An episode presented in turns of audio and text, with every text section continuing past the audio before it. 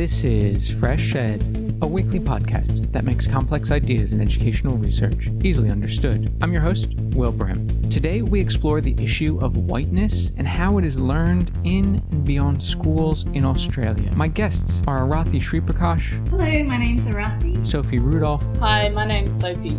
And Jessica Gerrard. Hi, I'm Jessica. They have written the new book, Learning Whiteness: Education in the Settler Colonial State, which was published by Pluto Press. Arathi Sriprakash is a professor of education at the University of Bristol. Sophie Rudolph is a senior lecturer in the Melbourne Graduate School of Education at the University of Melbourne, where Jessica Gerrard is an associate professor. Arathi Sriprakash, Sophie Rudolph, and Jessica Gerrard, welcome to Fresh Ed. Thanks for having us, Will. Hi, Will. Thanks. I'd like to acknowledge that I'm joining the conversation today from the lands of the Wurundjeri Woiwurrung people and the Bunrung people of the Kulin Nation. I'd like to recognise elders past, present, and future, and recognise that this land has never been ceded. Hi, I'd also like to acknowledge that I'm coming from Wurundjeri land and to acknowledge elders past, present, and emerging, and to acknowledge that this land always was and always will be Aboriginal land. So congratulations on your new co-written book. It's really fantastic. And I'd like to just jump right in with an example that you sort of refer to a few times in your book. And this is in 2004, the Australian Prime Minister, John Howard, who pushed for legislation that would require all schools to fly a national flag or the Australian flag at inside the school grounds. And it was sort of done in conjunction with this new curriculum that the Howard government was pushing that sort of pushed these so-called values education. So I guess to start, Sophie, how do you understand this particular historical moment in Australia? So this was a moment, one of many, I guess, where we see the settler colonial state trying to assert its dominance through what Aileen Morton Robinson would call the white possessive. So this is where the invading group try to make the country that they're occupying into a white possession. And this Morton Robinson charts how this happens in lots of different ways. It can happen materially through dispossession and enclosure, and I guess we kind of see the flag moment, so requiring all government schools to fly the Australian flag, a symbol of national sovereignty, I guess, and to have that attached to school funding as this material illustration of the white possessive, and that this has affective dimensions to it as well. So it encourages citizens to see that flag flying and to see that symbol of white possession. And the values aspect to it, I guess, is also a kind of epistemological aspect. So the knowledge of the occupying group is seen as dominant. So this is a useful illustration we found in looking at those aspects of racial dominance. And this was also a political period where the government attempted to secure the borders of the white nation through distancing itself from a role in Indigenous justice and hardening its borders to refugees. So it's quite a potent kind of symbolic moment. It's a really fascinating moment, definitely. And, you know, to see that flag on school grounds amongst this larger sort of political context that you're raising, plus this history. But I guess one of the issues that needs to be a bit unpacked is this notion of whiteness. Like, if it is a symbol of white possessiveness, that flag on school grounds, then the question is, well, what is whiteness? In drawing on that example, one of the things that we're showing is that this wasn't actually an extraordinary moment in the history of the Australian settler colonial state. But one of the points that we make in the book is that these kinds of moments are part of the very fabric of the state. There is a continual assertion of what Aileen Morton Robinson has called the white possessive. So then thinking about that being the fabric of the settler colonial state gets us thinking about whiteness as a social and political force, one that the nation is so profoundly structured around. So here, you know, what we're trying to do in the book is not necessarily think about whiteness only as an identity, only as a social construction, only as a kind of a structuring force, but actually all of these things. How we're approaching it is understanding the ways in which the systems of racial domination through which the settler colonial state finds its logic is sustained through racial hierarchies. And whiteness, we're naming, is at the center of this. This is, whiteness helps us name these forces of racial domination. One of the things that I've been reflecting on through the process of writing this book, it's limiting to think about whiteness as only attached to people. In fact, I myself am not racialized as white, and yet my own life has been profoundly shaped by whiteness. It's not only been affected by its domination, but I'm also enmeshed in its perpetuation. So that's what kind of brought us thinking about, well, how is this social force of whiteness learnt? How is it relayed, remade, produced, as well as resisted over time? I'd like to say, I think it's really important to remember that we are all constructed within this system of domination. So regardless of how we are racialized, we're all impacted by the system of white domination. And I think that's one of the things that we're trying to help us all to see in this book, is that the system of white domination impacts us all. And it does that in different ways. And that's why it's hard to actually define it in a really clear way, because the way that it operates depends on the context, the sociality, the interpersonal relationships, the power dynamics within that. Yeah, so it's hard to sort of define it. I think that's right. You know, I mean, even some of the words that have been used, right? So it's whiteness is a system, it's a force, it's a structure, it's a social construction, it's an identity. It becomes a rather complex thing or process, let's say. And so I guess another way to approach it then is to think about if there's variations of and within whiteness. I think that that's something that we're definitely attuned to in this book, because we see whiteness as an educative project of the settler state. There is no uniform, fixed understanding of whiteness. It constantly needs to be secured and resecured, made and remade in every moment. And in fact, to get back to the flag, not to overemphasize that event, because as we were saying, it's not an extraordinary event, but to say that something like that indicates the need for the settler state to be constantly asserting itself as the kind of sovereign leaders in a country that has unceded lands.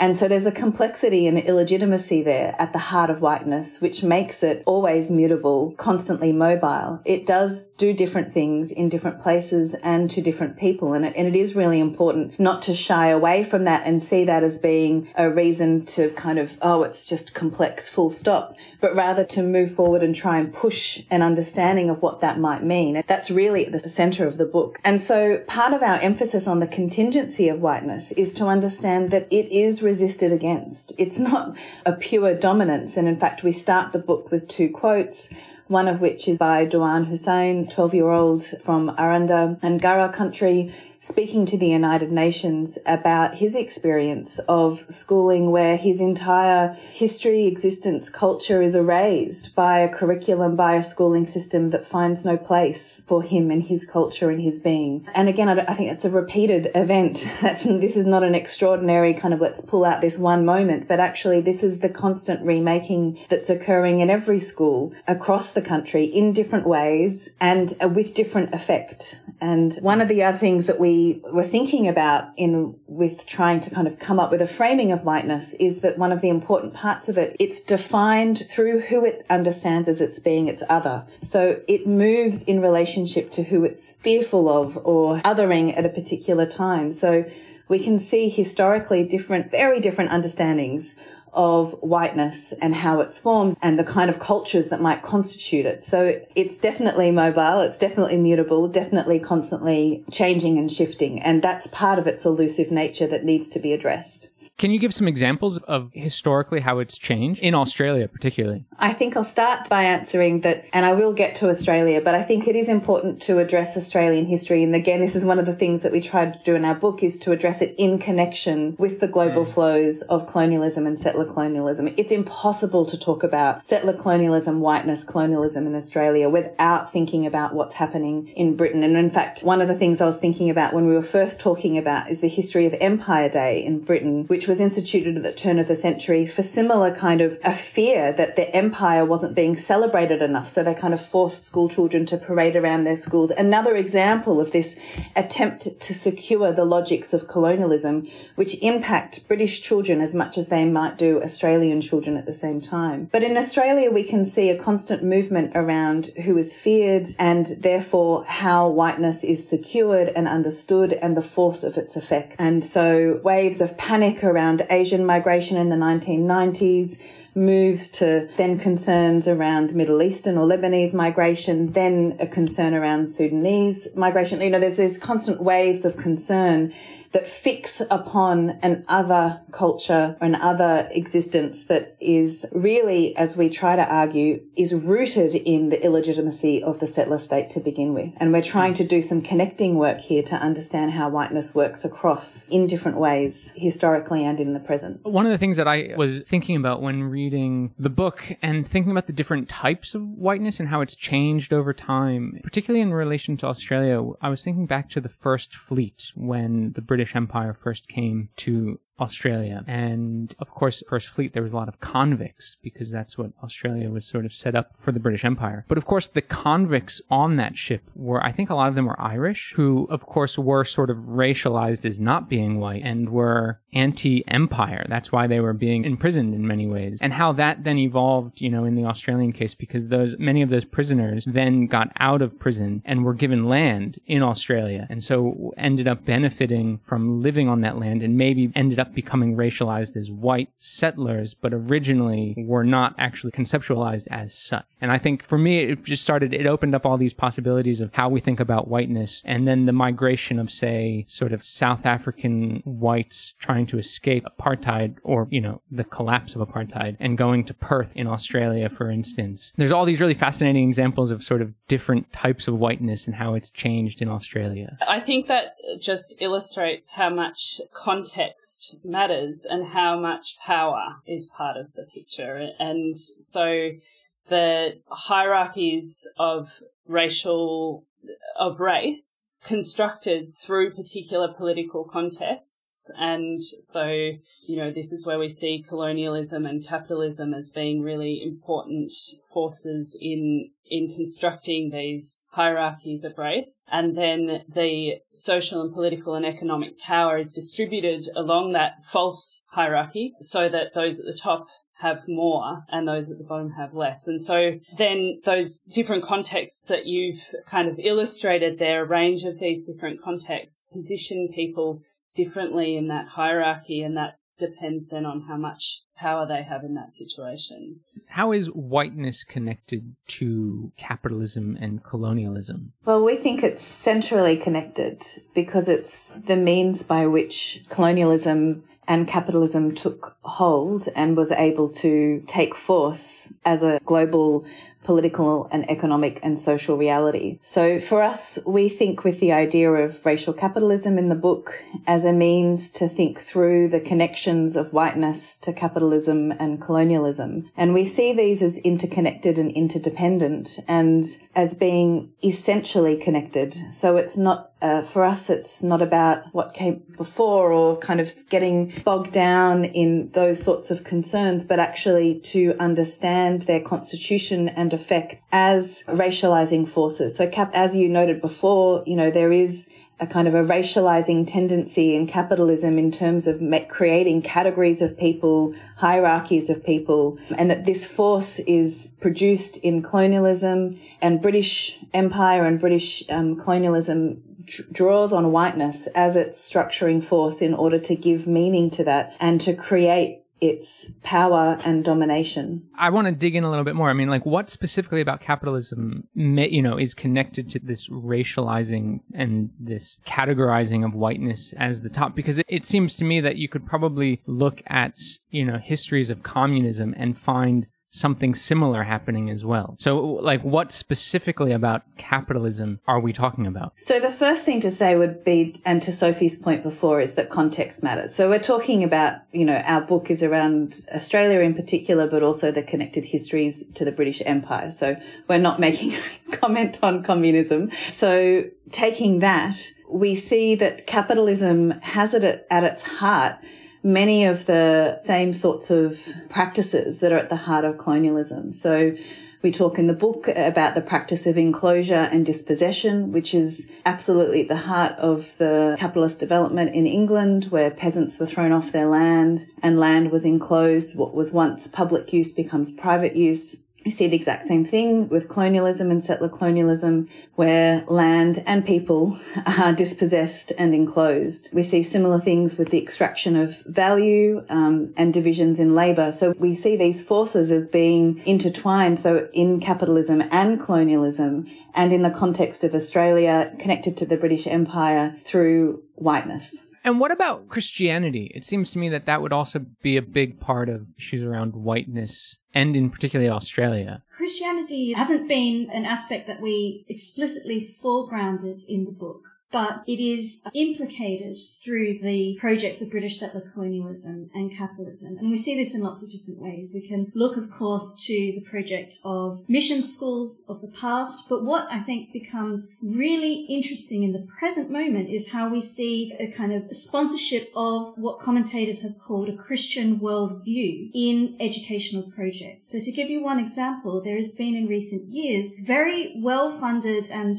politically powerful lobby to install studies of Western civilization within the higher education sector in Australia. And by Western civilization, this has been explicitly connected to what conservative commentators are calling a Christian worldview. So there is that, again, that continuation of an assertion of a particular kind of civilization worldview that is a response to kind of the perpetually unsettled and illegitimate nature of the settler colonial state. So it's, again, comes as a reassertion of whiteness's power. In terms of, issues of whiteness's power, in your analysis, a lot of it comes down to the state playing sort of a central role in perpetuating a particular whiteness's power. Can you explain the way in which you see the state actively involved in this process? Yeah, so we focus on the state because the way we're seeing the state is that it's the ultimate instantiation of the white possessive, because it claims its sovereignty against the sovereignty, the unbroken, unceded sovereignty of Indigenous people. So because of this, the state is always under threat. It knows its illegitimacy. It is continually searching for ways to defend itself in the face of that illegitimacy. So here we're seeing that the state isn't this kind of pre-given entity or this thing that, that takes form without a politics. In fact, its ongoing politics gives it this strong sociality. And what we mean by this is that how we understand ourselves and others in mutually determining terms is a matter of how we relate to the state. So we are invited to learn whiteness, to deploy and practice it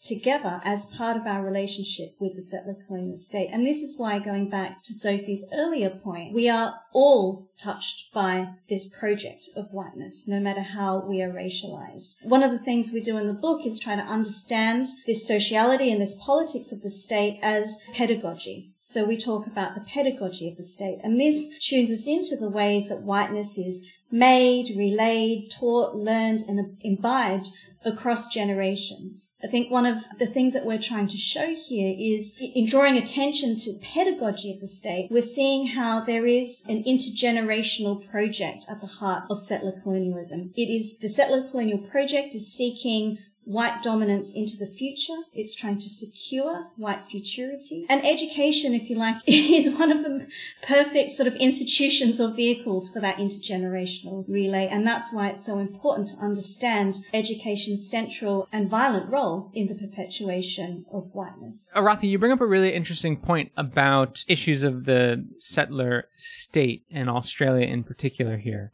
and sort of this whole idea of the illegitimacy that they sort of fear and constantly having to prove themselves, you know, and the state has to prove itself.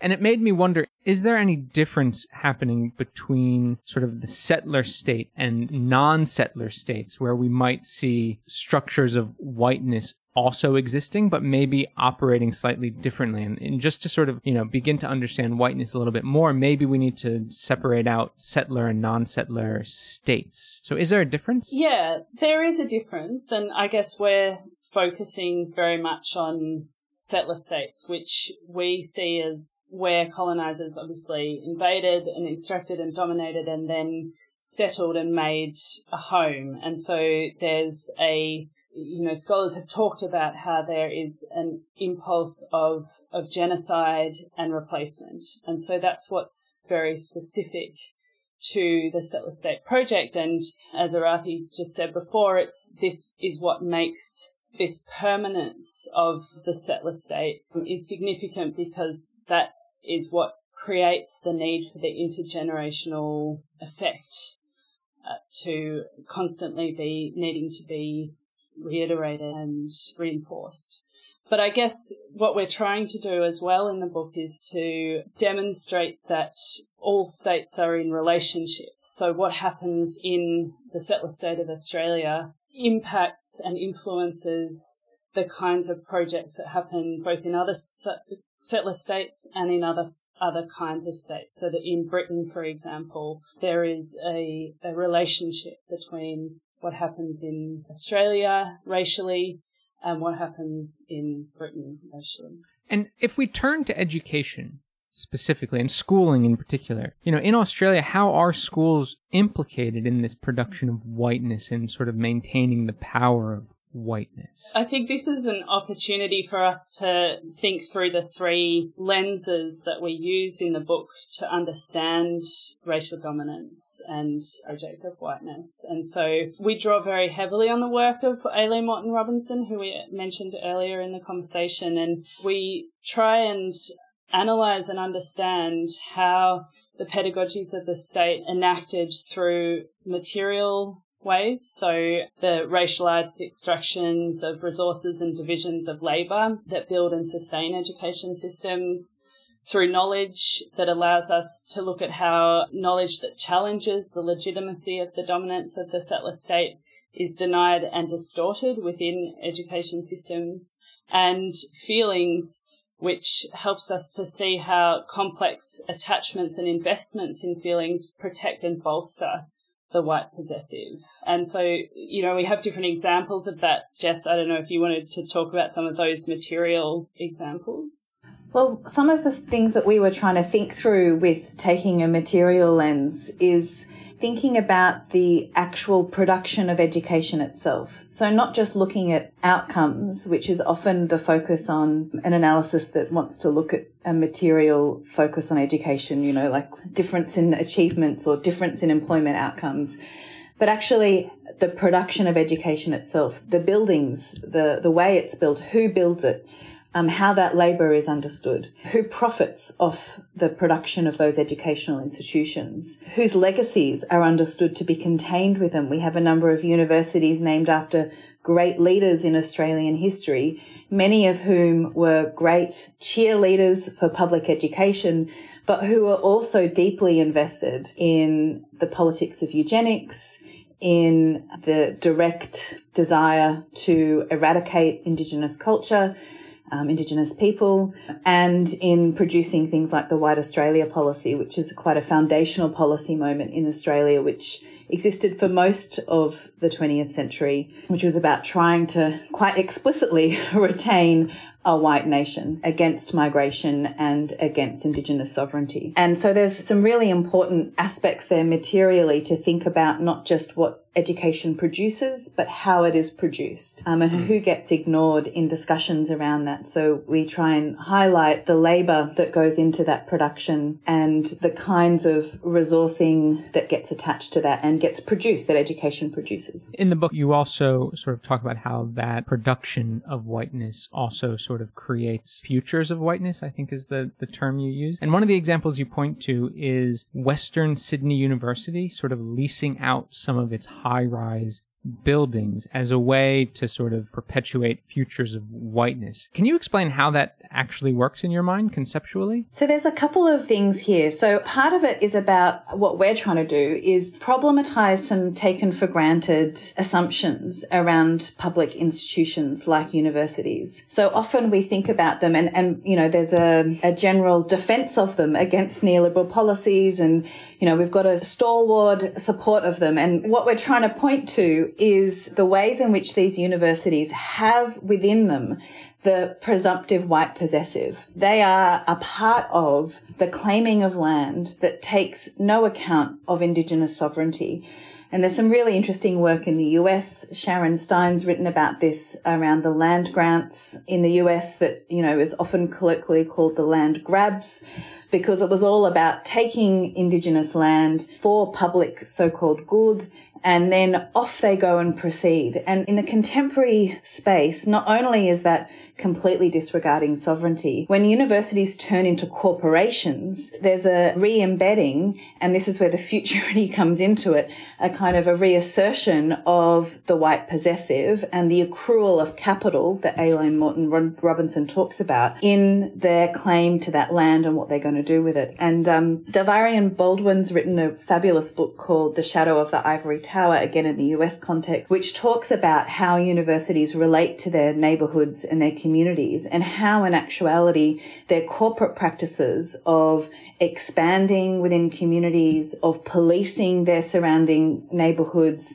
is highly problematic and is not addressing justice or equality or any of those sorts of things, but is actually re-entrenching these problematic practices and cultures of white domination. Your book is called Learning Whiteness, and it made me think, is it possible to unlearn whiteness? So Arathi, so by way of conclusion, is that even a possibility to unlearn whiteness given all the different examples that you've mentioned in this conversation thus far? Thanks, Will. It's a great question. We use the term unlearning in the book in our concluding chapter, partly as a provocation, because it's not as simple as, you know, one sitting down and rewiring oneself or reading a book and thinking, right, I fixed it, that's job done.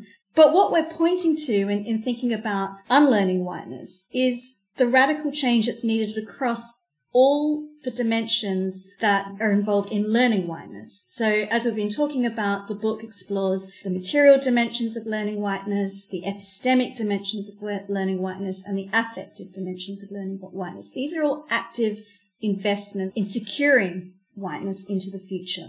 So unlearning whiteness to us means rethinking the dominance of whiteness across all of these dimensions. One of the things that we do in the concluding chapter is signposts. We don't offer kind of conclusive, a template for change or certainly not a 10-point plan for the future.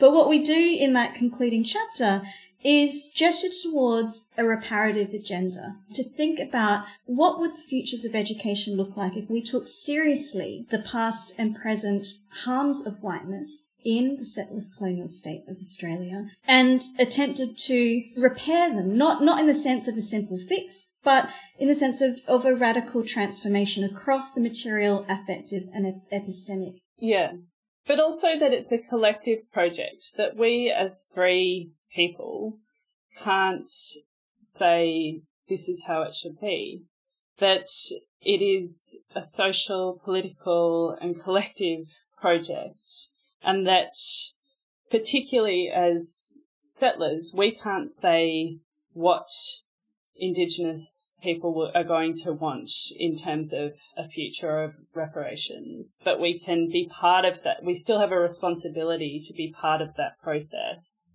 and to listen and to be engaged and to be invested in futures that are divested from whiteness.